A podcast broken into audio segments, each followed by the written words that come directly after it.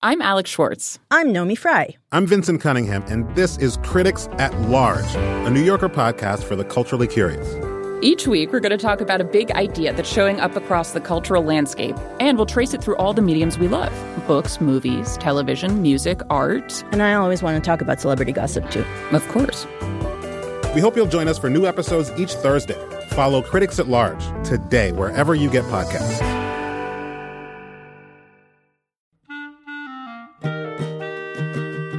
This episode of LiveWire is brought to you by Progressive. Most of you aren't just listening right now. You're driving or cleaning, even exercising. But what if you could be saving money by switching to Progressive? Drivers who save by switching save nearly seven hundred fifty dollars on average, and auto customers qualify for an average of seven discounts. Multitask right now. Quote today at progressive dot com. Progressive Casualty Insurance Company and Affiliates. National average twelve-month savings of seven hundred forty-four dollars by new customers surveyed who saved with Progressive between June twenty twenty-two and May twenty twenty-three. Potential savings will vary. Discounts not available in all states and situations.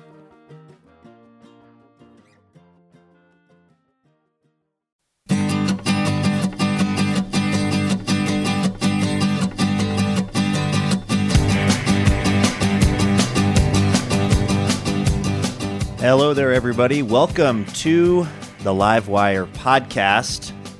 This is the podcast about the radio show that is LiveWire. My name is Luke Burbank. Uh, I'm the host of both of those things. This is how the show works. Every week, I record some new stuff. We put it on the podcast, and then you also get to hear the radio show, which you may have caught on your finer local public radio station. Maybe you didn't. Uh, and so this is a chance to do that as well. Just a little, let's see, little update on everything for me this week. I'm recording this on a Monday morning. I spent the weekend anticipating the Game of Thrones season six premiere and also being inundated with references to the Beyonce uh, album Lemonade, which I didn't get a chance to listen to until today. It's pretty good, I think. Um... And uh, this morning, I uh, I got up only to realize that we were out of coffee. It's a big deal to me. I'm a very I'm a very obsessed with coffee person. For for having almost no uh, I don't know no sense for different kinds of coffee, no developed palate, no special skills in the area of tasting coffee, which is a whole thing now, by the way.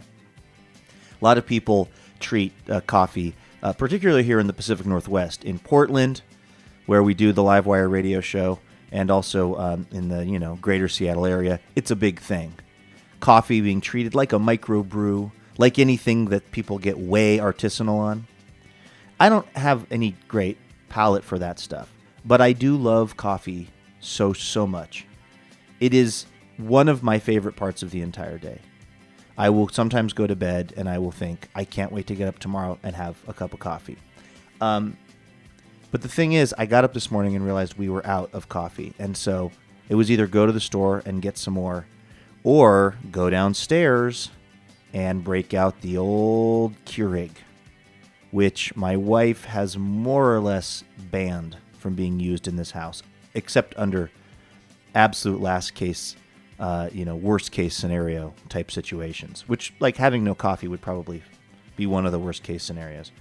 She does not like it because it is not environmentally friendly. And she is right. It is not. But today I had to break it out. The irony is that, and I'm going somewhere with this, you guys. The irony is that um, this week's episode of LiveWire Radio was all about Earth Day. And I'm sitting here drinking coffee made from an earth-destroying machine, and I don't feel good about it. I don't mean to be glib. Please hold your fire, public radio listeners. I get it. It's not the greatest way to make a cup of coffee in the morning. I'll never do it again unless we run out of coffee in the next week or two, in which case I may have to re-break out the Keurig machine. Uh, the show this week uh, had a bunch of really interesting guests, people who interact with the earth in one way or another. They seemed relevant to our interests when it comes to an Earth Day show. Uh, coming up, we're going to talk to Doctor Nicole Apelian. Uh She's a biologist, uh, an outdoor survivalist. We didn't get—I didn't mention this during the radio show. She comes on stage. She has a friggin' knife. She's wearing a knife. I don't know how I neglected to ask about that. But uh, she's somebody who, like, if you dropped her in the middle of the wilderness, she could just live out there. And she did.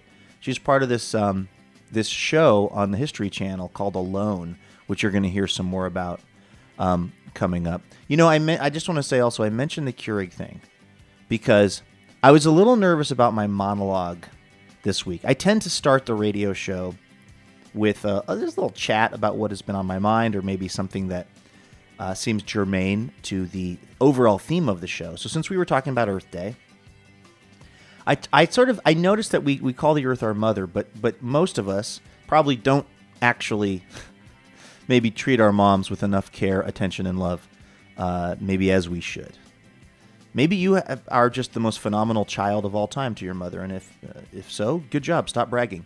Um, but for the rest of us, it's a thing where, you know, like... Uh, I should be a better son to my mom, and we should probably be better citizens of this planet. I was worried, though, that the monologue might come off as a little preachy. Wow, look how long I talked. I actually ran out of music. All right, I'll restart it there. Maybe that's a good sign that it's time to get to the actual radio show. Maybe that is what the universe is trying to tell me. Um, but now I got six more minutes, people, so buckle up. No, maybe I was a little nervous about the monologue because I didn't want to sound preachy. I didn't want anyone to think that I thought that I was doing a better job of loving Mother Earth than they were, because I, I really, I am a work in progress, as are we all, right? So um, I just, I wanted to mention the Keurig thing so people knew right here at the top of the podcast that I am not putting on airs. I don't think I am, I don't think I'm, you know, doing a better job than anybody else when it comes to loving this planet. In fact, in many ways, I'm probably doing a worse job. But uh, I'm trying to fix that one radio show at a time. All right, so that's the uh, that's the plan for today's show. Um, we've also got, oh, by the way, we've got a great performance by a Portland band called Fruition, string band. They came out looking like the uh, soggy soggy bottom boys from uh, Oh Brother, Where Art Thou? They were all gathered around one microphone and just singing with some amazing harmony. So that's going to be uh, something to look forward to. We also had a couple of teenagers show up, not just like random kids who were standing outside the Mississippi Studios smoking cigarettes and making trouble. These were teenagers we brought on the show specifically because they're involved in a lawsuit against the federal government for not doing enough to try to address climate change. And then we also had Garrett Vynn stop by. He's a, a wildlife photographer and has a cool new book of uh, photos of birds out. So... yeah, that's that's what's going to happen during the radio show. And that radio show is going to get started right about now. Take a listen. From P R I, Public Radio International, it's... LiveWire! Recorded in front of a live audience in Mississippi Studios in Portland, Oregon, it's LiveWire. With the star of Alone, Doctor Nicole Apelian, poet Anis Mojgani, wildlife photographer Garrett Vynn, with music from Fruition and our fabulous house band. And now, the host of LiveWire, he considers the power of love a form of alternative energy, Luke Burbank!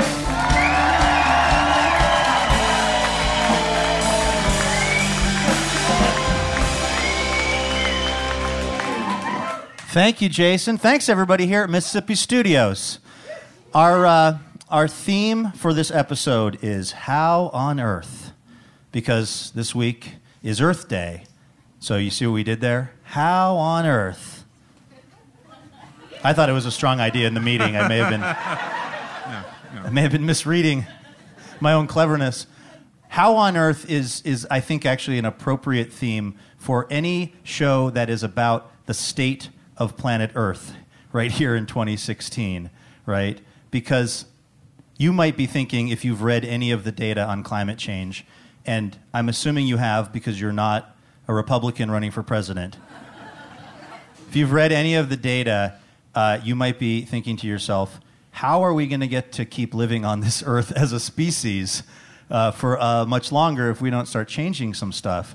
The thing is, though, it's not that easy because I think we all agree this is the only planet we get, right? And we need to take care of it. But on the other side, I sometimes spend two hours staring at the garbage can in a Panera, trying to figure out where to throw every single molecule That was part of my meal. There are like eight different holes and like three slots. I don't even want to know what the slots are for.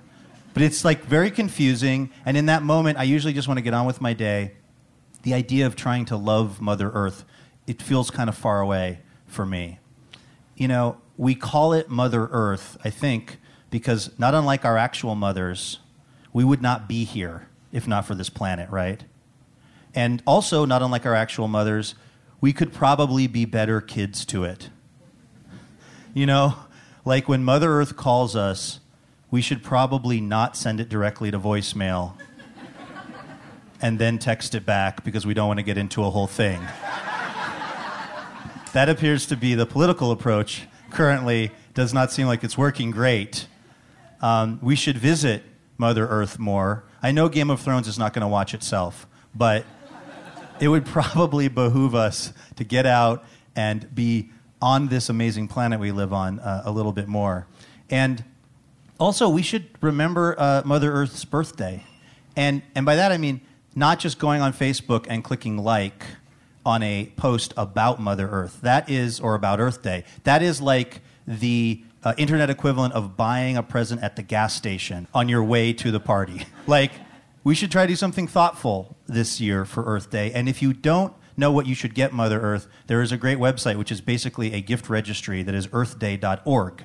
So I, I highly encourage people to check that out. I was thinking about the term Mother Earth today, and like, if the Earth is our mother, then that means the sun is our father, which makes sense if you think about it. The sun is only around occasionally. It's very explosive. And no matter what you do or how good you try to be, ultimately it will disappear someday.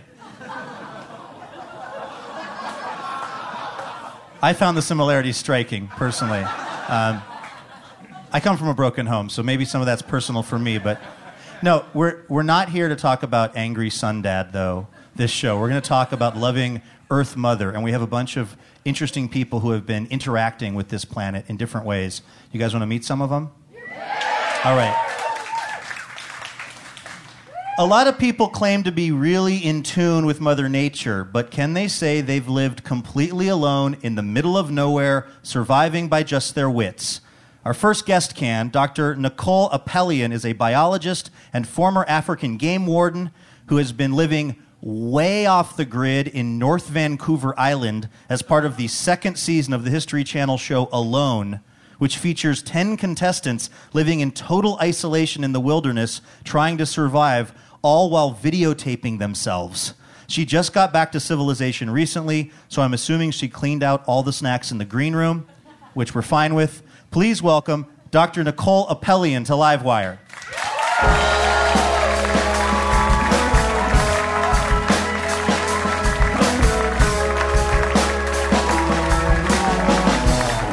Nicole, welcome to the show. Thank you so much, Luke. It's good to be here. Okay, so uh, lay this out for me. How does this show Alone and the, the contest in general work?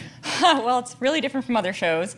We are, uh, I personally was dropped by helicopter onto the northwest corner of Vancouver Island uh, and was left there by myself with six cameras uh, to document my own journey. No shelter, no water, nothing. So I had to build my own shelter, find my own food, make my own fire, and survive on my own without any camera crew around. And you had to only not only survive on your own, but you had to film it all, which was a little intense, because I'm not a videographer. How did they pick you? Like, what are your special skills to make you qualified for this? Uh, they picked me. I've been teaching traditional skills for many, many years. I've been working in uh, Africa for twenty plus years. I did lion research by my living in the middle of nowhere in a tent for years. Uh, I teach these skills. Um, I'm a biologist and an anthropologist, and uh, I love being outdoors. So I've been sort of doing this sort of thing and teaching this sort of thing for a really long time. And so this was sort of a test for me to see if I could do it by myself. So they drop you off in essentially the middle of nowhere. They mm-hmm. fly away. It's you, some cameras you're supposed to use, uh, some survival gear, which I want to ask you about later. What was the first night like?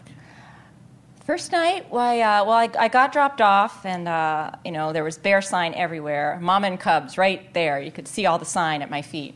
So that means bear poop, right? When you say bear sign, it it does. Okay, it does, and uh, a lot of bear in my area. And there's other. There were other predators too: wolves, cougar.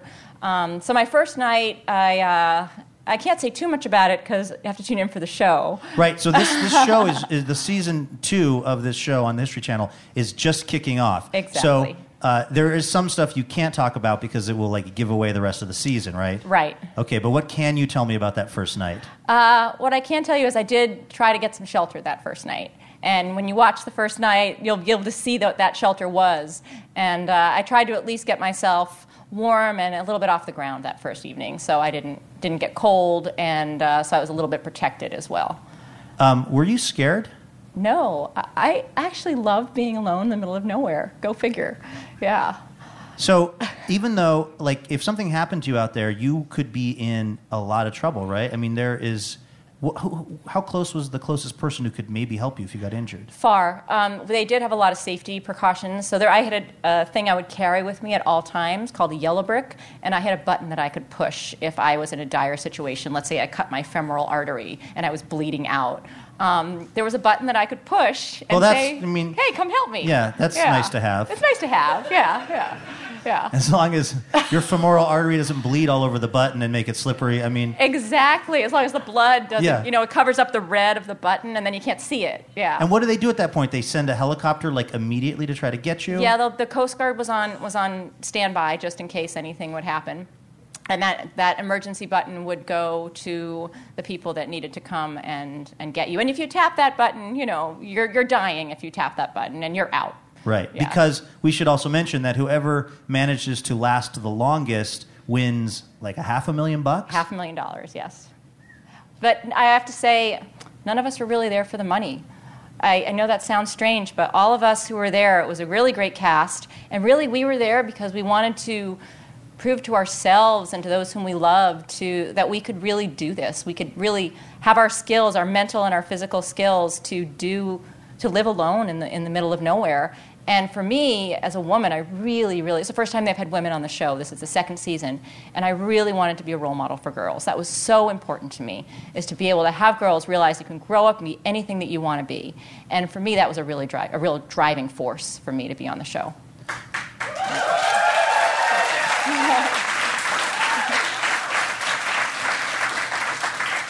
We're talking to Nicole Apelian. She is uh, one of the contestants on this show on the History Channel called Alone. Um, now, one of the things that makes this show new, uh, unique is that you have to film yourself. Yes. Did you like know anything about doing that kind of stuff before you started this? No, I was a complete newbie at filming myself. You know, normally when I'm out in the woods, I, I'm not filming myself. It's uh-huh. not something I normally do. So they gave us training on the cameras, and uh, we had six cameras with us at all times.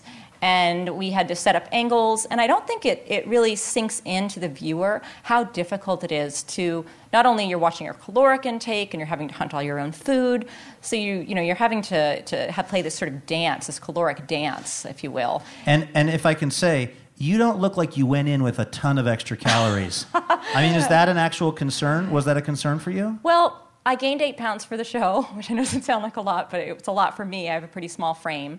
So I did go into it. Um, you know, I quit I quit alcohol, I quit caffeine, I quit uh, sugar, all that sort of thing a month before the show started. So I really would have, and I eat a fairly paleo diet. And you really upped your anyway. bark intake, I and assume? And somehow, yeah, just I upped my bark intake, in was zone. gnawing at trees. Yeah. Yes, yes, yes. Um, so I, uh, I did gain some weight before the show, but I think there's a little bit of a misnomer that, that thin people won't do as well as people who are overweight. You know, if you look at a guy who's very large, um, the people who lasted a long time last year lost sixty pounds by the end of the show. And uh, but they have a higher caloric need than I do. Their metabolic rate is much higher than mine. You know, a big dude's going to need a lot more food. And if we're hunting the same amount of food, I actually need fewer calories in order to live. So I think it was actually perhaps a little bit of an advantage, except I do get cold easily. So that was definitely something in my head to make sure that I didn't get hypothermia. All right, um, stay there. Nicole Apelian is with us. She's a contestant on this new show called Alone. Uh, it's a show in its second season on the History Channel. I want to ask you uh, after the break about the, your list of... They let you bring ten survival items. Yes, I have the items here. And I'm surprised to see none of them are a Cinnabon. Um, but that's the difference in our survival techniques, I guess. We're going to take a short break. We'll be back with more with Nicole in just a moment. This is LiveWire Radio. Hey, podcast listeners. It's Luke. I want to tell you that LiveWire is brought to you in part by Ergo Depot and their amazing stand-up desk, Jarvis. Now, you might think it's a little odd to give a, a piece of um, furniture a name, like it's like, you know, naming a chair Randy or something. But this is the thing. If you have used a Jarvis, as I do, I use a version of the Jarvis desk when I'm recording LiveWire on stage every week in Portland. If you'd ever actually been around or used a Jarvis desk from Ergo Depot, you would know that it is absolutely worthy of a certain amount of anthropomorphizing. That's because Jarvis promotes the idea-making and inspiration-having mindset by encouraging your body to do what it was meant to do, and that is to move, my friends. The Jarvis desk goes up and down. You can sit at it. You can stand at it. As I like to say, you can weirdly lurk behind it. Maybe you wanted to go for, like, um, I'm trying to think of who's a good... All of my lurking references are pretty outdated. I was going... This is the... You want to know the lurk reference I was going to make? Uh, a character from the original black and white movie version of uh, David Copperfield, starring W C Fields and I think Freddie Bartholomew. And there was a guy who played the character Uriah Heep. And he's always in the background. And Uriah Heep's whole thing is like, he's trying to be really like humble and obsequious, but actually he's kind of like the bad guy. And uh, there's a level in between sitting and standing that would be Uriah Heep level. That can also, if that's your that's your thing, you can do that with a Jarvis desk. You can put it at any level you want, and it remembers. You can set it. It has a little memory thing, so you don't have to mess with it every time. You just tell it what position to go to, sitting, standing, or Uriah Heep, and you're uh, you're good to go. Uh, you can check out the full line of desks, chairs, stools, and all kinds of other amazing stuff that is going to make your your work life better, your creative life better, and your physical health life better. Uh, over there at ergo depot dot com. All right. Uh, we still have on this uh, here Earth Day episode of the program, Doctor Nicole Apelian. We've got those teen activists I told you about, Miko and Isaac Vergun. Uh, we got some performance uh, performance coming up by Fruition, local Portland band, and Garrett Vynn as well. Oh, and uh, I, I can't believe I left this out of the, the first part of the show. We had Anis Mojgani stop by as well. Gosh, this guy is incredible. He is really, really unbelievable. He's a poet. Even if you think like you don't like poetry, poetry gets kind of a, I think poetry has a, has a, a sort of a, I don't know, an un, it, it's unfairly stigmatized at times as being maybe something that's uh, overly highbrow or I don't know, overly something. Like if you asked me a couple years ago, hey, what's your feelings on poetry? I think I would say, I don't know. I don't know if poetry is for me. But then you, you hear somebody like Anis and you hear his poems and how just relatable they are and how, I think I say in his introduction, talk about him documenting and somehow amazingly describing what it is to feel like a human on this planet. I mean, it's really universal stuff. I'm excited that we were able to get him back on the show. He's got a new book out.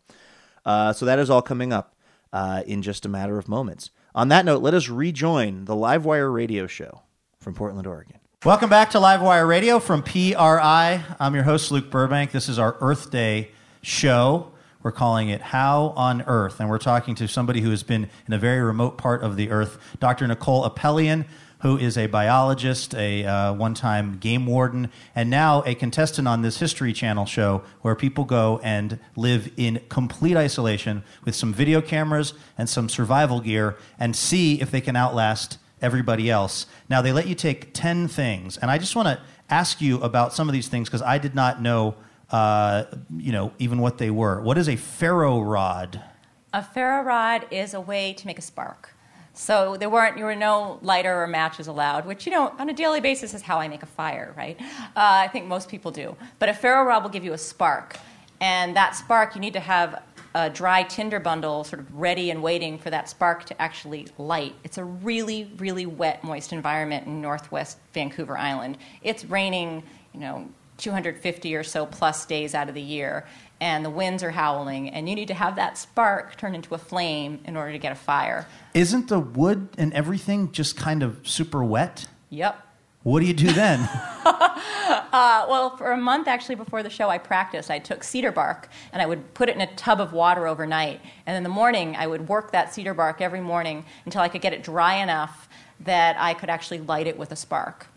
And then as as time goes on, you can able you can dry your wood around a fire and things like that. But to start out with, really, you know, getting that first fire is really, really key, so you can dry things out. And uh, but I would work that cedar bark every morning and practice before the show actually started. Um, yeah. Other things on this list: um, a folding saw, a twenty-three inch splitting axe, a minus thirty degree rated sleeping bag. How cold did it get? I can't say, because that will sort of tune in on how long I was there. Oh, okay. Yes, uh, but um, it was it did take place uh, same time as season one did, which was in the autumn and into winter. Okay. What about um, two hundred yards of thirty pound test fishing line, one hundred yards of eighty pound test fishing line, and hooks? Did that was that, important. Did that work out for you? I have to say it worked out for people last year. Again, it's a lot. A lot I can't answer because the show is coming up, and you'll get to see a lot of this as the show goes on. Um, but it was. A, I definitely feel like it was a good choice. A lot of people brought that item. So you haven't actually seen the show, right? No. And and I even noticed when we were talking to some of the people on the public relations side with the program, they told us we couldn't reply all on the email with you on the email because they didn't want you to get any kind of a hint about what's going on. Are you going to be watching the show like with your family and with your friends? And I guess you'll be surprised along with everybody else. I will. I'm watching it right alongside everyone else who's watching the show. And it, it was the it was the number one hit last year for History. So it's a it's been a very popular show, I think, because it is real. You know, there's not a camera crew. You really are on your own. You're really testing your own survival skills. And it's a mental and a physical game. And I'm watching it right alongside everybody else. And I don't remember everything I filmed. I mean, it's hard to remember everything well, that occurred. Let me ask you about that, too. One more thing on the cameras. I mean, so is it like you're about to climb some really hard thing and then you have to remember to go set a, like, nail a camera to a tree or something? Yeah, it's a lot of effort. You know, if I'm going to go up a trail, I have to film myself going up that trail, retrieve the camera, go back down, then later I have to film myself going down that camera, so it's double duty a lot of times. Oh. So it's it was hard work uh, learning how to use the cameras. It was a pretty steep learning curve, and but after a while you got used to it. I mean, that camera was my only friend out there. So did you I don't develop know what I said. Like a Tom Hanks in Castaway relationship with the camera? A, a little bit. I, w- I will say it was like I was talking to that camera, and really there's some low-level producer out there that's watched every minute of my footage and knows me super intimately. I'd love to meet that person, by the way. Yeah, someone knows me very well. Well, you, you got home not that long ago. Mm-hmm. Other than hugging your family, which I'm sure was the top of the list, yes. uh, what was the other single thing that you were most friggin' excited about doing in Civilization? Food. It was all about food. Oh my gosh. All I wanted to do was eat everything. And when I, you know... What it was, was the first meal you had? I had a steak, a really big, thick steak, and uh, meat and, and potatoes and, and vegetables, and a hot chocolate. That was my first meal. Yeah? Yeah, yeah. And it was delicious. It was delicious, yes. Okay, so uh, do you know how the show actually ends? I'm not allowed to answer that question. You well, can't I even answer like the I question like of if you the know. Fifth. I have to plead the fifth. Yeah, sorry, Luke. I'm, I'm wondering, uh, if you did win, can I borrow some money? I'll let you know at the end of August. Hit me up then. Yeah. Okay, we'll have All you right. back on the show. Nicole Apelian, everybody.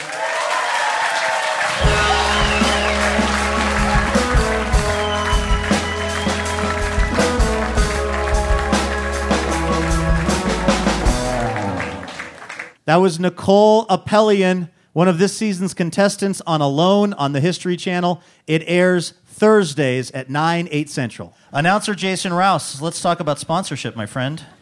This week's show is brought to you in part by Whole Foods Market, featuring high-quality meats that are free of antibiotics, added growth hormones, and animal byproducts, because antibiotics belong in your medicine cabinet, not in your pork chops. More information at whole foods market dot com. It is our Earth Day show, and, of course, we have all heard the news regarding climate change, and it's pretty bleak. But maybe you are not that worked up because you figure you'll be long gone by the time things really go sideways. But what about the young people who have to find a way to live on this planet for a long, long time? Well, some of them, from right here in Oregon, are trying to do something about that. They filed suit in a case called Juliana et al. Versus United States et al., which alleges the federal government has failed to protect them from the impact of climate change, and it's actually making its way through the courts. Here to talk about it are two of the students named in the suit. Please welcome Miko and Isaac Vergun to LiveWire.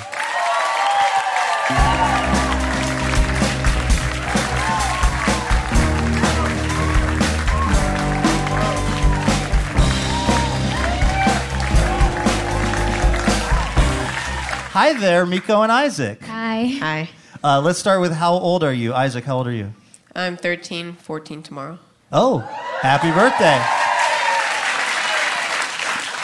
Um, Miko, how old are you? Um, I'm fourteen. So let's talk about this about this case a little bit. What does the, the lawsuit that you guys are in, involved in, what does it actually say? Like, w- what is the case that's being presented, basically? Basically, um, we're suing the government for violating our rights to life, liberty, and property for um, basically the...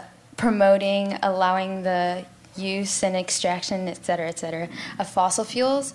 And the government has known for a long time that fossil fuels have um, been contributing to climate change, yet they're not doing anything about it.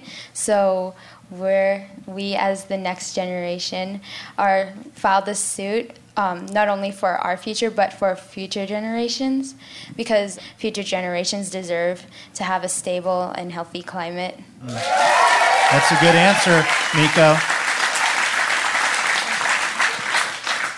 Okay, so uh, did, did like your parents or somebody say you should do this, or did you guys, Isaac, did you just decide this was a thing you thought was a good idea?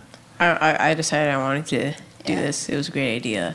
Um, and they had a previous lawsuit up in um, the state of Washington uh, against the Washington Department of Ecology. Okay. Of Our Children's Trust. And I wanted to be part of that, but I found about it too late. And when I found out that it would be here, uh, I, I... So you had lawsuit FOMO, basically, off of the first one, but then the next one came around and you were like, yes. Yeah. It's Isaac time. Yeah.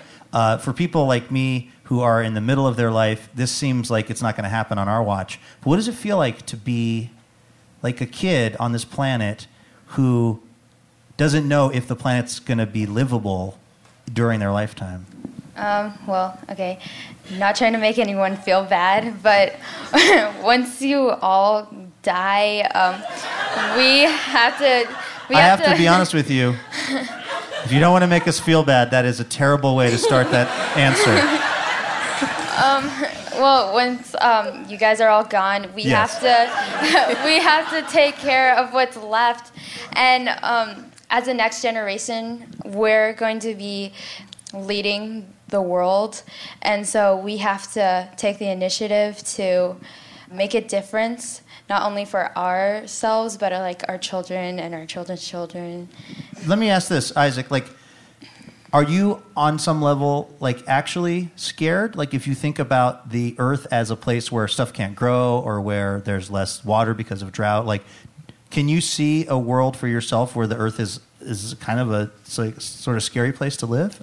Yes, I can. Um, and it, it it goes through my mind every day, when, especially when I'm like on the bus and I see a lot of people driving and I don't feel like a lot of people are ac- acknowledging that it's there, that climate change is out there, and that I feel like no one, if they do acknowledge, they might not feel like the, there's anything we can do about it, but there's a lot that we can do about it, and um, I want to open up their eyes to see that thing. I mean, you guys right now are the people that are going to be on the planet later. The decisions are being made mostly by adults. Um Do you have a message for them? Is there anything you want to say to the people who are actually in charge of things right now, since you're going to be the ones around dealing with it? Don't only listen to us, but look at the research and take action, because we're going to have to live with what you decide. And um, it's not going to be pretty if our um, planet is like all smoky and gross. And yes. Keep the planet from becoming smoky and gross. I think that's a good message for all of us. Miko and Isaac Vergun, right here on LiveWire. Thanks, you guys.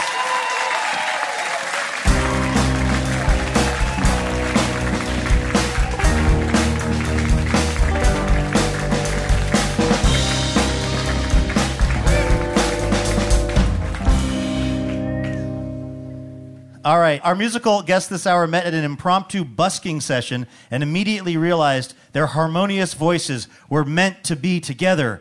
That was eight years ago. Since then, they've gone from playing on the streets to festivals like Bonnaroo and Telluride Bluegrass. Their latest record is Labor of Love. Please welcome Portland's own Fruition to LiveWire.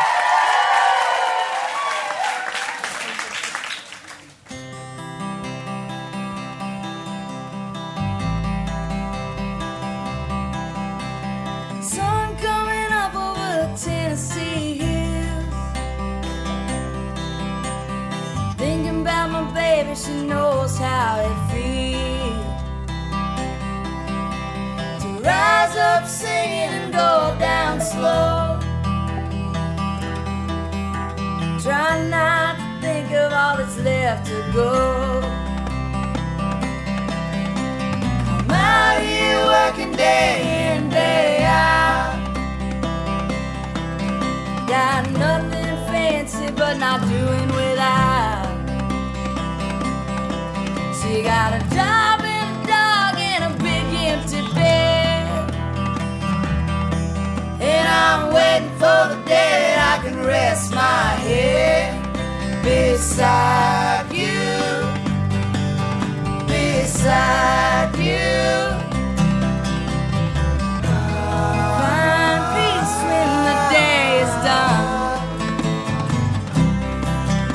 Find peace when the day is done, beside you.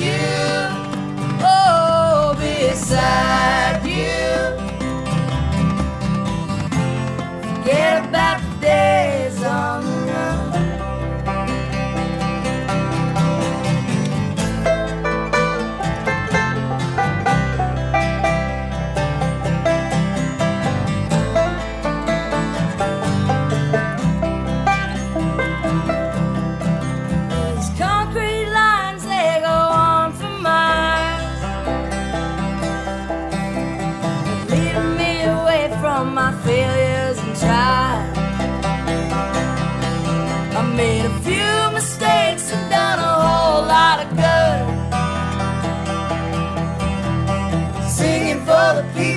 I know I should, but to be beside you, oh, beside you, find peace when the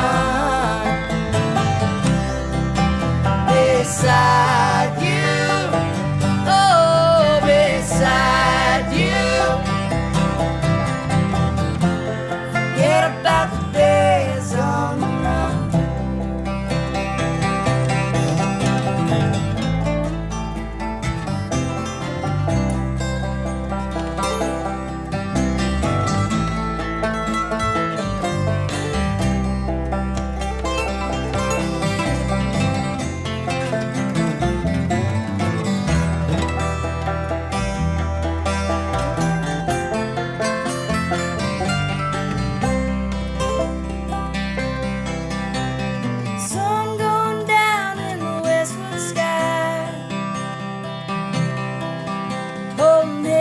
My baby by the riverside.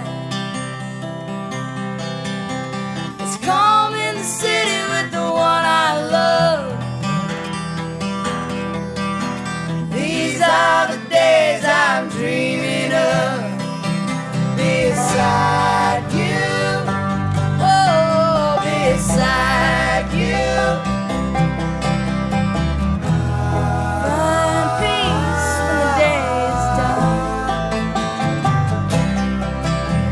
Beside you, oh, beside you. Forget about the days on the run.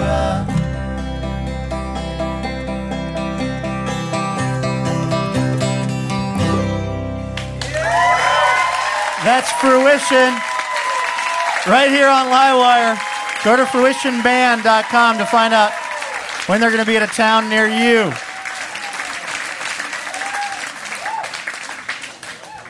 Hey, if you like LiveWire Radio, you are going to love the LiveWire podcast. Each week, we feature special bonus material we couldn't fit into the radio broadcast, including this week, an extra song by Fruition. Go to livewire radio dot org or iTunes or Stitcher or any of those places you get podcasts to find out more. All right, it's our Earth Day show, so let's talk about some of the fascinating animals that we happen to share this planet with.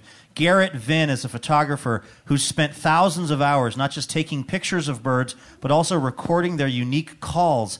His work can be seen in this amazing new book, The Living Bird, one hundred years of Listening to Nature. Please welcome Garrett Vynn to LiveWire.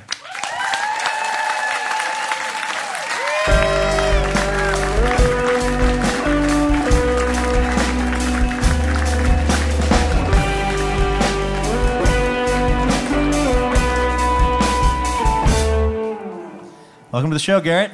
Welcome to yourself. Thank you. It's I a wonderful feel, place. I've never felt more welcomed on this stage. The guests never say that. It's like I'm welcoming them and they're just assuming I'm fine. This book is really incredible, by the way.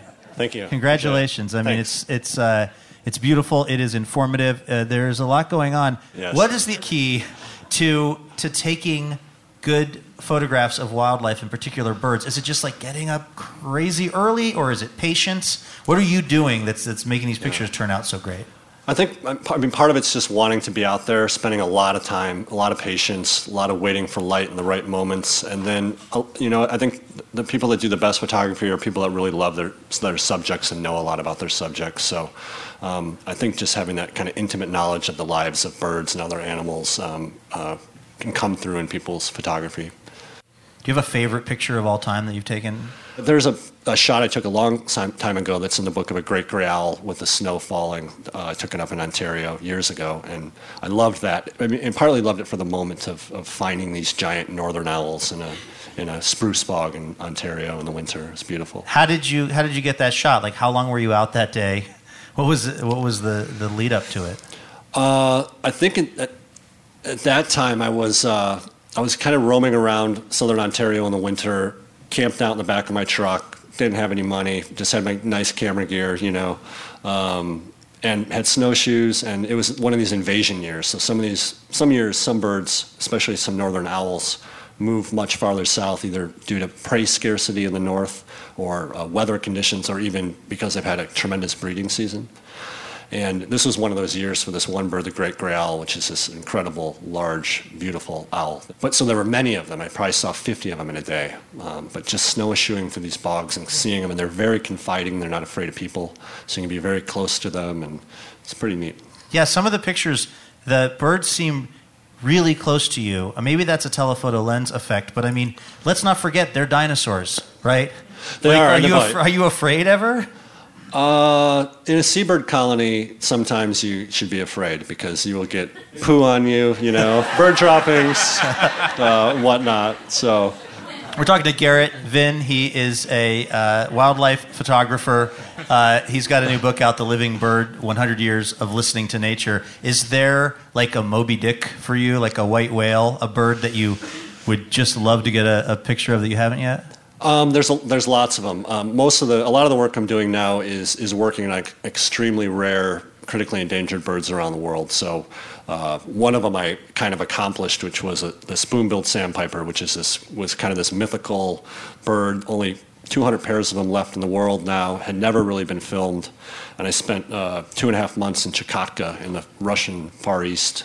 Um, tracking this bird down and filming it and filming it on its nest and the chicks coming out of the nest. So that was a um, kind of revealed that bird to a lot of people for the first time. And it's one of these birds that for, for bird watchers and people that are really into birds all over the world, if you ask ten bird watchers, what's the bird you'd most like to see? And it's the spoon-billed sandpiper. So really? Yeah, that was pretty awesome. So are you a pretty big deal in the birder community now? Yeah, yeah, like king of the nerds, you know.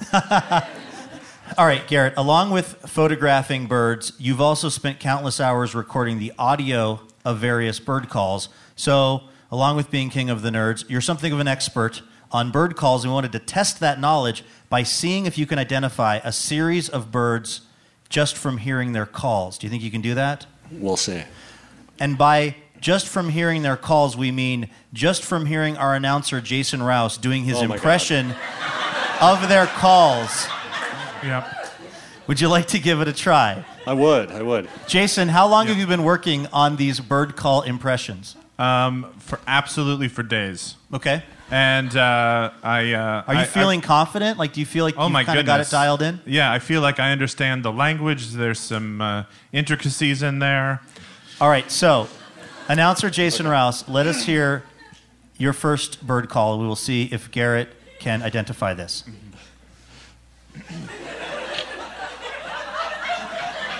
I would like to also mention these are real birds and real bird calls as best as Jason can make them happen.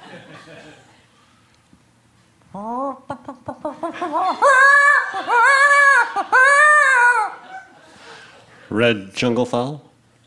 No, I'm sorry. That is a barred owl. Really close. Really what do you close. think, Garrett? I don't, I don't think so. Can we hear that again, Jason? Of course.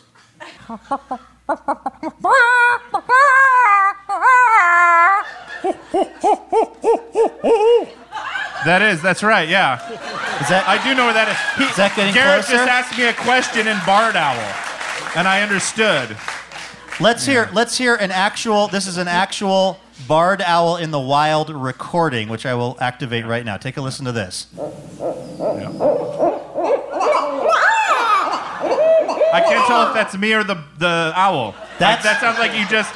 I'm just hearing myself in that. Do you know anything about barred owls, Garrett? I did. I recorded those barred owls in the middle of a swamp in Arkansas uh, several years ago. What's what's something unique or, or interesting about the barred owl? Well, something that's not that great about the barred owl is they've they've expanded westward. They're very hard to impersonate. They are actually. They're that's probably the only bird call I sort of can impersonate. Um, But they're displacing uh, spotted owls now, um, so they've become the, one of the major threats to spotted owls here in the Pacific Northwest because they actually will, will displace them from their territories. They're more aggressive, they're larger, huh. um, and historically they didn't occur in the Pacific Northwest. So, so they're sort of an invasive species? Yes, naturally invasive, yeah. All right, uh, Jason, yep. do you have another bird call you're going to lay on us? Yeah, I got, I got a couple. Okay. Here you go. Really close your eyes, Garrett, really concentrate, okay? Really try to get this.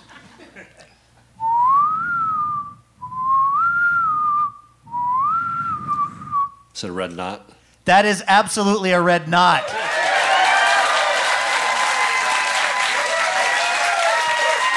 Very nice. Thanks, man. Would you? We'll we'll play a little bit of an actual red knot recorded in the wild. Take a listen.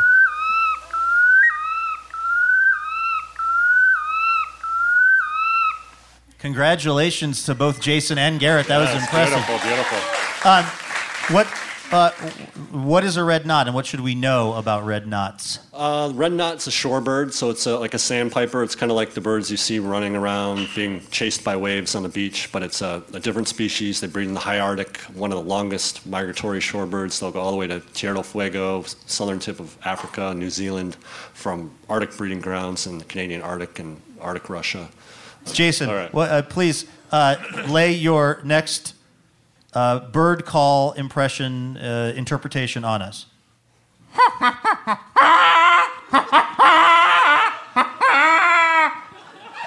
And then that's an angry duck, a long-tailed duck. That is, in that fact, a right. long-tailed duck. Yeah, yeah, yeah. Nicely done.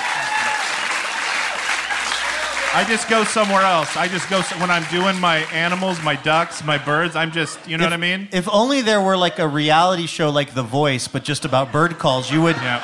you would win it, Jason. Yeah. yeah. Let's let's hear what a, a long-tailed duck in the wild sounds like. We'll compare I mean, it. We to just Jason. heard what it sounds like,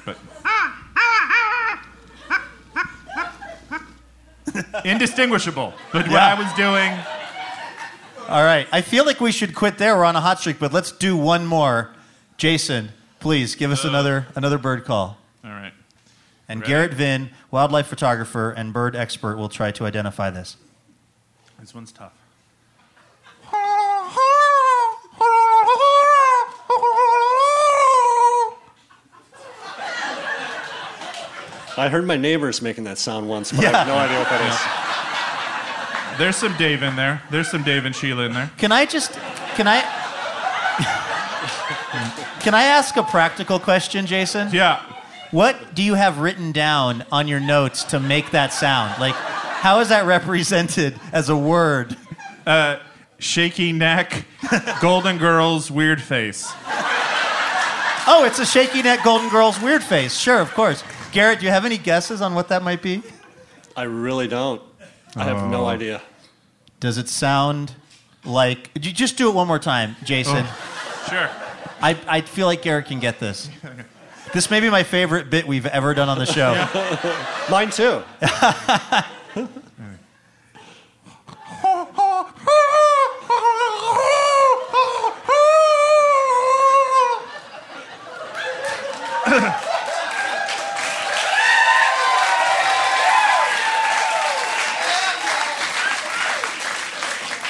Did that shake anything loose, Garrett? C- could it could it be a loon? It is. It is a yellow-billed yeah. loon. Yes. I feel like I shook something loose on that last one. Oops. Let me play the yellow-billed loon so we can hear uh, just how close Jason was.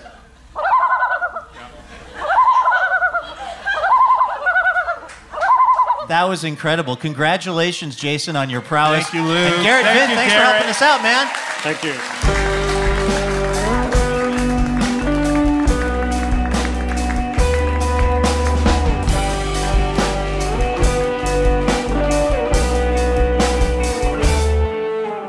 That was Garrett Vynn. The new book is The Living Bird, one hundred years of Listening to Nature. Jason, we've got another sponsorship message. We do. Uh, don't do this one in bird call. Tempting okay. as that might be. That's, that's a good note.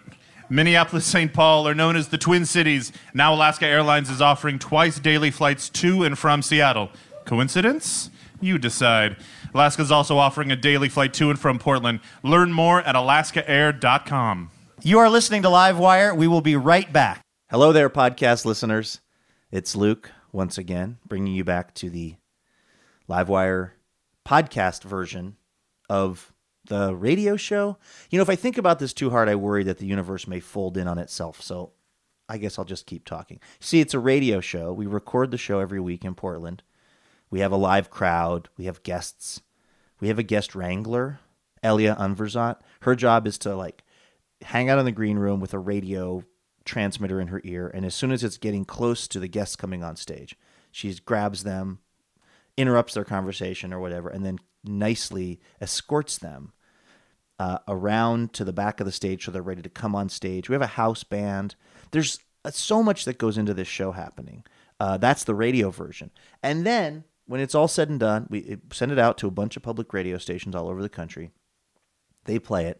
And then I sit here at my house in Bellingham where I live with the dog behind me. And then I record this part of the show.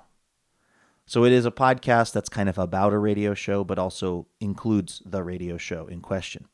Um, uh, we want to uh, tell you also uh, real quick how you can help. I don't know if that was the world's best setup, by the way, the world's greatest sales pitch for what I'm about to say.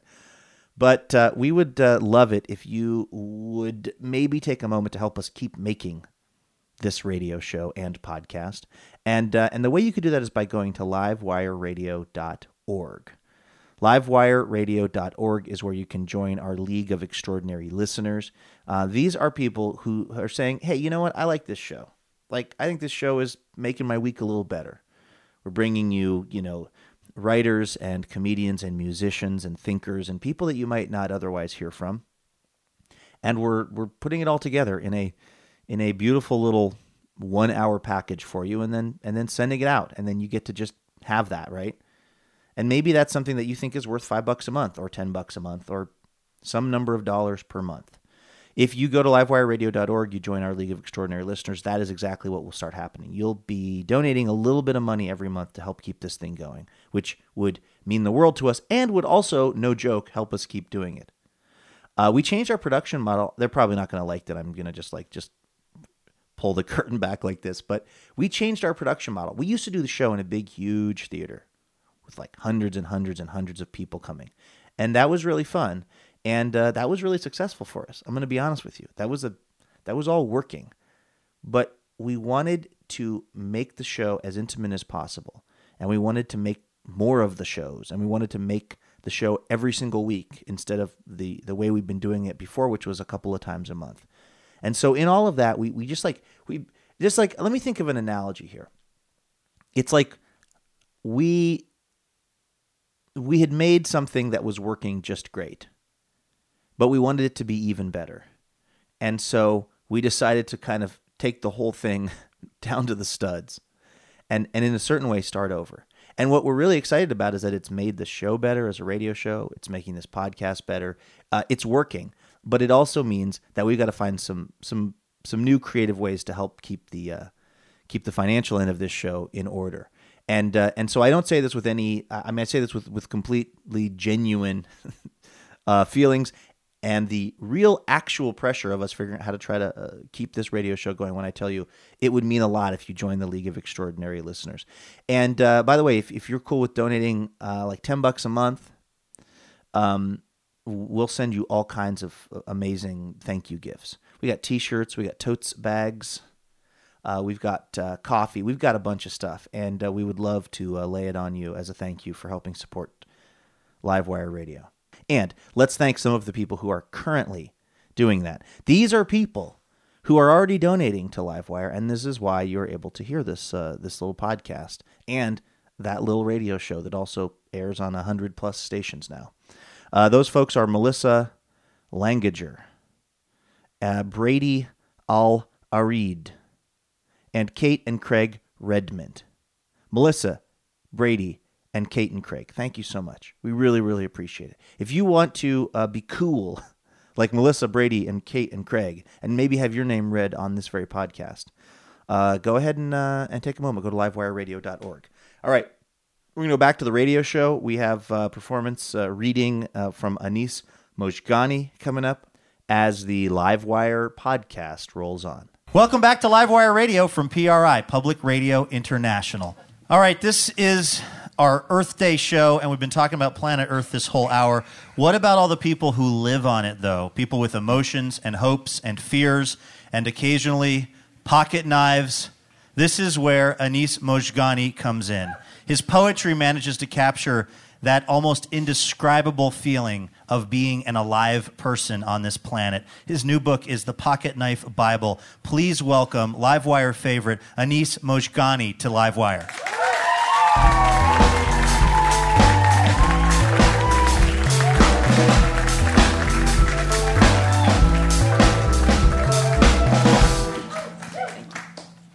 Magnolias cover the ground.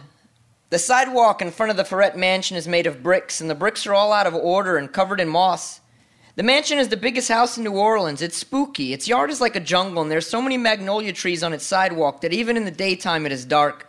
We hold our breath when we walk past in t- case there are any ghosts around, but it's hard because the magnolias smell so sweet, and the whole block smells like them, and it's my favorite smell. Their petals are soft and white like butter left out. They feel like my baby brother's cheeks. In winter, the porch freezes. Me and Shoke use our shoes to skate across the ice before school. On cold mornings, Mom makes oatmeal. On cold, cold mornings, she lays my pants over the heater while I stay under the covers. I can see my breath move out of my mouth. It's like having a superpower. I feel like the north wind. I breathe on the window and turn it a different color. I move my finger across the glass and draw a giraffe. You can only see it when there's something dark on the other side. This is also like a superpower. Me and Mom and Shoke, we plant a tree in front of our house. We have a new brother. His name is Nason. He's like a sailboat, a chubby sailboat. His name means spring rain cloud. Shokafe means blossom. I don't know what Parviz means. He's just Pop. I don't know what Terry means. She's just Mom or Carolyn, if she's talking to Aunt Diane or Aunt Lynette. I don't like my name. It's only four letters, but still sounds all corners and clumsy in my mouth, like trying to chew the pieces of a plate, and no one ever says it right. It means companion. I wish my name was Mike. It is only four letters and sounds like a knife. Me and Sam, we pull Japanese plums off the neighbor's tree. They're the size of a fat walnut with a seed the size of a fat acorn. We lick our palms and dress our fingers in their orange skins. Every house has a neighbor with a tree, and every tree reaches over the walls. We stain our shirts with their juice. We eat until our bellies hurt. Me and Sam, we're the same color as each other. Both of us have a black mom and a Persian dad. Both of us are small and skinny and brown, but when we sit in the branches, it is like we are gods of something. Somebody pulls up the tree we planted for my brother. We plant another, and Mom goes next door. The old white lady who lives there always looks sharp at us. Mom is angrier than I ever seen her. Orange eyes, flames. I watch from our curtains and hear Ma say through the screen door, I planted another tree, and nothing better happened to this one. And I hear the old lady say like a witch, what you want to plant a tree for anyway?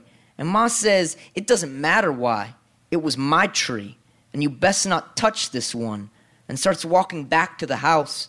And just like the birds that breathe in the fire of my mother's breast, I scatter from the window before she walks through the door. My mother is a pistol. That's Anis Mojgani. Thank you.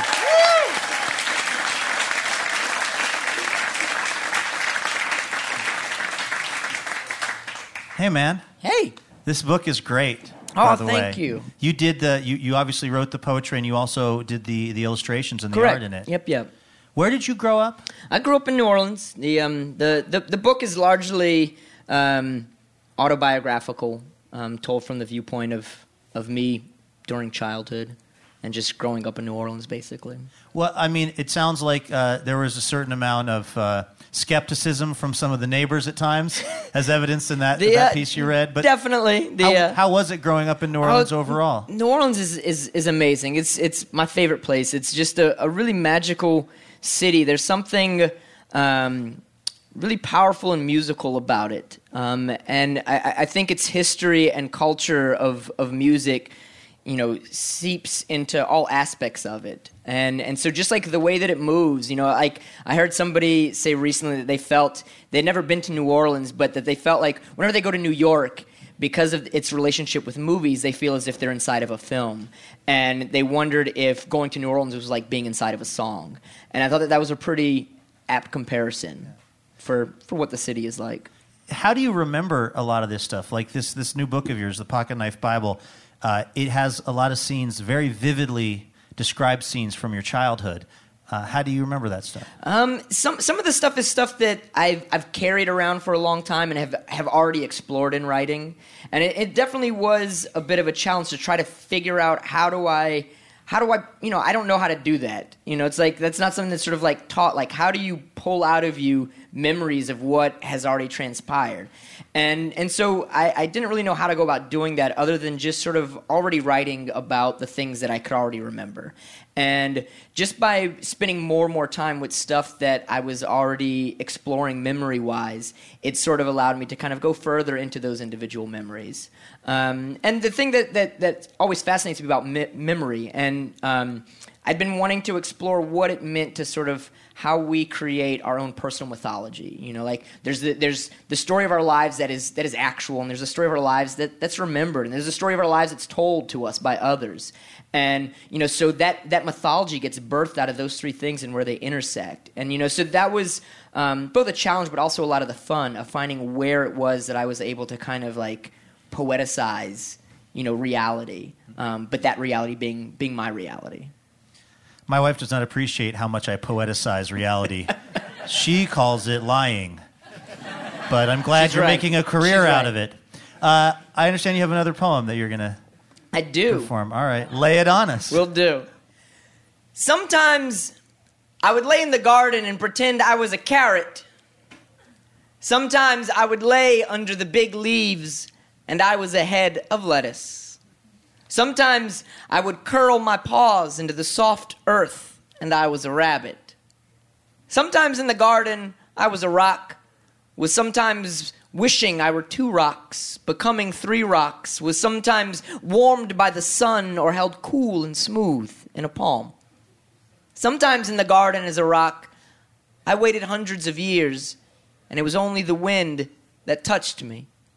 Sometimes I waited hundreds No, thousands of years, and not even the wind could move me.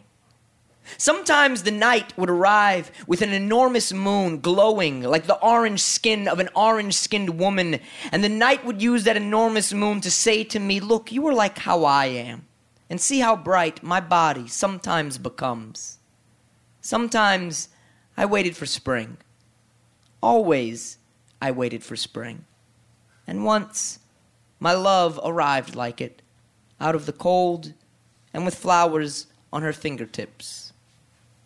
Thank you. That's Anis Mojgani. The new book is The Pocket Knife Bible. Thanks, man. Thanks, Luke. Thanks.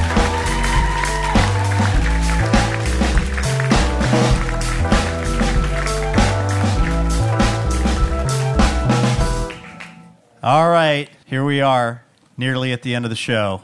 Part where I come into the actual audience here at Mississippi Studios and find out if we've learned anything in the last hour. Who's feeling brave? Ma'am, what's your name? Maya. Maya, where are you from? Reno, Nevada. Beautiful Reno, Nevada. What did you learn this hour? I learned I didn't know you could sue people before you were eighteen. Oh, that's, that's important.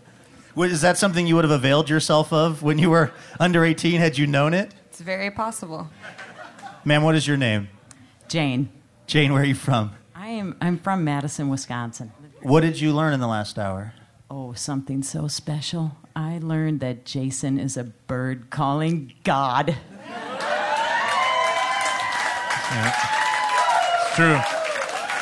I have to, I, I have to ask announcer Jason Rouse, um, uh, do you, are you going to be back next week for the show, or are you going to go full-time with the bird calling? I so many things are up in the air right now. Yeah. I mean, I've just been thinking about it. I may be, I may be shooting my own kind of version of Alone, just with me and some birds. Yeah. I'm going walkabout like Grizzly Adams. You know, I'm yeah. just out there. I guess that's what we learned. Let's tell you who helped make this show happen. Of course, our guests: Garrett Vynn, Anis Mojgani, Doctor Nicole Apelian, and Miko and Isaac Vergun. Also, the gang from Fruition. That was incredible stuff. This show is made possible in part by our sponsors: New Belgium Brewing Company, Whole Foods Market, Ergo Depot, and Alaska Airlines. Hotel accommodations generously provided by Provenance Hotels. Robin Tenenbaum is the executive producer and co-creator of LiveWire. Laura Haddon is our producer and editor. Our announcer and our writer and bird caller now is Jason Rouse. Our house band is Jonathan Newsom and Awalker Spring. Molly Pettit is our technical director.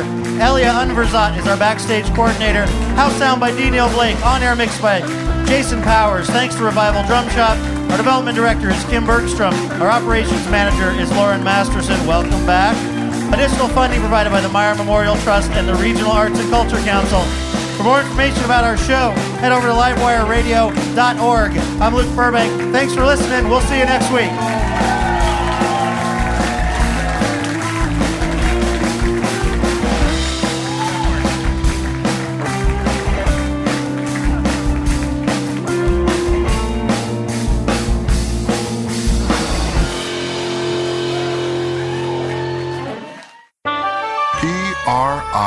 Public Radio International.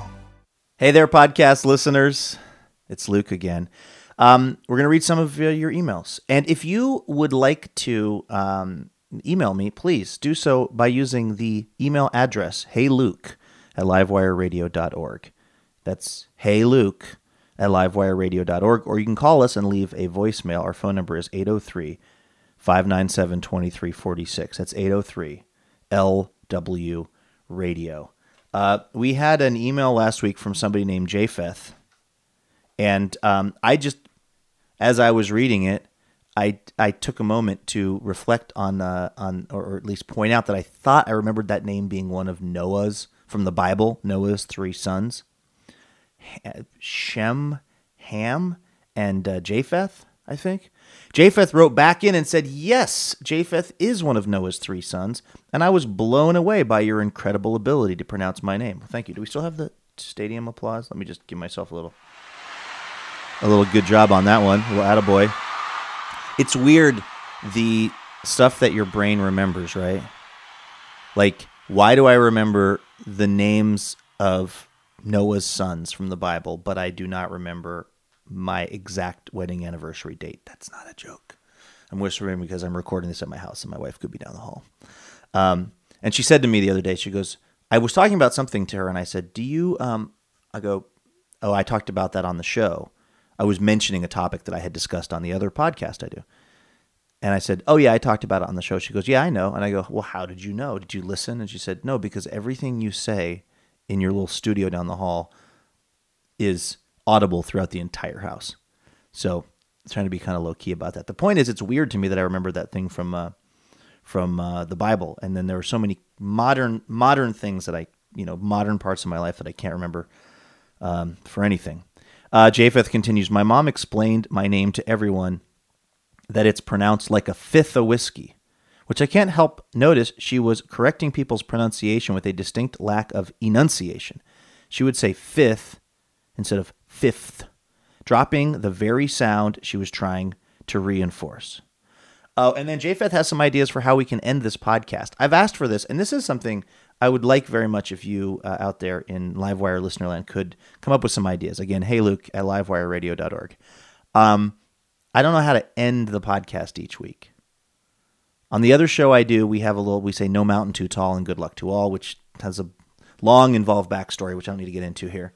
Um, but uh, but I'm, I'm I'm trying to figure out, I would like a, a catchy, pithy little line at the end of the show. And Japheth says, um, here's how you should end the show. Say, if life isn't interesting, change your life or change your interests. Yes, that is my own. It's something I said to my aunt when I was seven. I don't really know if that applies to this show, but I, I'm I'm proud of you, Japheth, that you said that when you were seven. Hold on, let me get this. Um, this applause has really come in handy during this episode of the program. Really proud of you, Japheth, for um, for such profundity at the age of uh, seven. Uh, listener Karen says, hey, Luke, I love the new podcast format. I discovered the LiveWire podcast about a year ago, and I've had a lot of fun going back to listen to old episodes, to listen to how the show has evolved, changed, and continued uh, to get better and better over the years. The new podcast just makes it one more step forward in the better and better road. Um, why are you living in Bellingham now after making such a big deal for so many episodes about how cool you were to be a resident of the wonderful town of Port Townsend? It's a really good question from this listener. Um, yeah, my wife and I moved to a little town on the Olympic Peninsula in Washington State called Port Townsend. Uh, it's where we got married, and after we got married there, we would visit a lot on weekends because it's it's just this little kind of um, town, you know, right on the. I guess it's technically it's the Strait of Juan de Fuca. It does connect to the ocean, but if I said it's on the ocean, that I think that would give you the wrong impression of what's going on there. Anyway, it's right on the water. It's got lots of old Victorian houses, lots of artsy people. It's a cool place. It's the kind of place that sometimes when you have a stressful life, um, like I did and like my wife did, you go visit a place for the weekend and you just think, what if this was our life? God, wouldn't it be great to live here? And that was kind of the thought we had. And so we did. We up and moved from the hustle and bustle of Seattle to... Um, to the small maritime village of Port Townsend, Washington. And it was um, it was really fun, and it was in certain ways really relaxing. But what I what I think we both figured out after um, a certain amount of time was that it was it was maybe just a little bit more relaxing than we needed at this point in our life. Like maybe if we were retired, uh, there's a lot of people who are retired who live there. Um, maybe if we... Like for me, if I didn't have to work uh, and, and and actually get to like the airport in Seattle a lot for work, which was a bit of a hike, um, then uh, maybe it would have been a better time for that. My wife was working in Seattle on various projects, and the it, it's a let me put it this way: it was a pretty remote place, a really fun but remote place. And so we ended up over here in Bellingham, uh, which is still kind of out of the loop a little bit. I mean. It's not nearly as, as as hectic or trafficy as other major cities, really even as Portland is. I spent like an hour and a half the other day trying to get from the hotel where I stay in Portland to the show to do LiveWire. And that's like two point nine miles or something. So yeah, Portland's got its share of uh, stuff going on now. Um, but but we, we checked out Bellingham, and it turned out to be, I think, exactly the right amount of hustle and bustle. Um, so that's, I don't know if that's a very interesting answer, Karen, to your question. It's probably not, but it is the real answer to why we're over here. Um, let's play a voicemail, um, from, uh, oh, I think this is actually from one of the volunteers on LiveWire. Uh, hey, it's uh, volunteer Joseph, and I was just calling to apologize for making loud noises during the run through during last week's show. I should let you know that if the show felt a little off to you, it was probably my fault. Thanks, guys. Bye. That's one of our actual volunteers, one of the people that actually helps out with the show. And uh, yeah, Joe, that was super distracting during our. We do a little, we call it a speed through, before uh, anyone gets to the theater there at Mississippi Studios, uh, we all kind of get together and we make the plan for the show. Like, we make sure that the uh, we know who's going to get a music bump when they walk on the stage, and what microphone different guests are going to use. And it's uh, there's a, a lot of choreography to putting one of these shows together, believe it or not. And we're in the middle of the speed through, and I heard a tremendous clang from the back of the room, and it was listener Joe, who I still don't know what happened. I got the sense he hit his tooth on a bottle. Is that possible? I. It sounded dangerous, and and uh, it, you know, it was a huge distraction. And I'm, I'll be honest with you, I think it did throw the whole show off. So if there's anything about this week's episode of the radio show that you think could have been better, I lay it squarely at the feet of volunteer Joe, who's going to have to turn in his key card. We don't have key cards. All right, I guess we don't have key cards at the station or at the uh, the venue where we record the show. So um, since we don't have anything for you to turn in, I guess you can continue. Continue volunteering on the show, uh, giving up your valuable time, Joseph, uh, for no pay uh, whatsoever, but just for the joy of being around the whole sort of LiveWire experience, which is a really fun thing. Hey, that's a great way for me to uh, wrap things up here and tell you that uh, if you are going to be in the Portland area throughout the month of April and May, you may catch this before our April twenty-seventh show, uh, which uh, is going to be a real a real blast at Mississippi Studios. If you are hearing this April, after April twenty-seventh, we've also got one coming up on May eleventh, May eighteenth, May twenty-fifth, and then finally our um, the end of our spring season of recording shows uh, will happen on June first. So uh, please come down to Mississippi Studios if you're going to be in the Portland area on a Wednesday night and hang out with us. It's really, really fun, as long as Volunteer Joseph doesn't screw it up for us again. All right, last thing you're going to hear on the LiveWire podcast, and that is a second song from Fruition. This is one of the other things that's fun about uh, about doing the podcast version of the show the way we are now doing it, which is we can bring you extra stuff that couldn't fit on the radio show. So here it is, another song from Fruition, and uh, and that will be the end of the podcast for this week. Thank you so much for listening. Again, please email me, hey Luke at livewire radio dot org. I'm getting lonely here in this little room with the dog and my Keurig Keurigified coffee. Um, I would love to hear from you. Hey, Luke at livewire radio dot org, or give us a call. That phone number is eight oh three L W radio, eight oh three, five nine seven, two three four six. All right, here's some bonus Fruition for the podcast. Enjoy your week, and um, I'm going to find my catchy catchphrase I'm supposed to do. Enjoy your week, and if life isn't interesting, change your life or change your interests.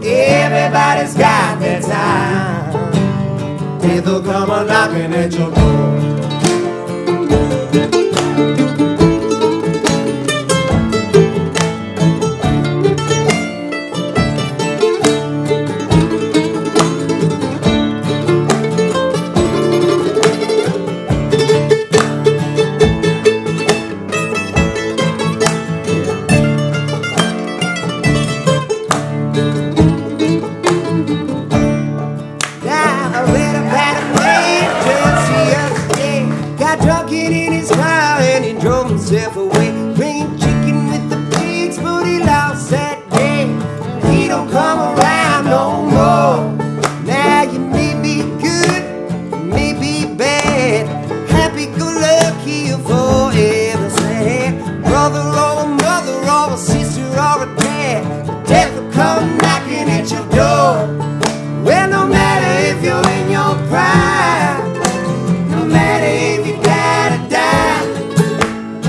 Everybody's got their time. People come a knocking at your door.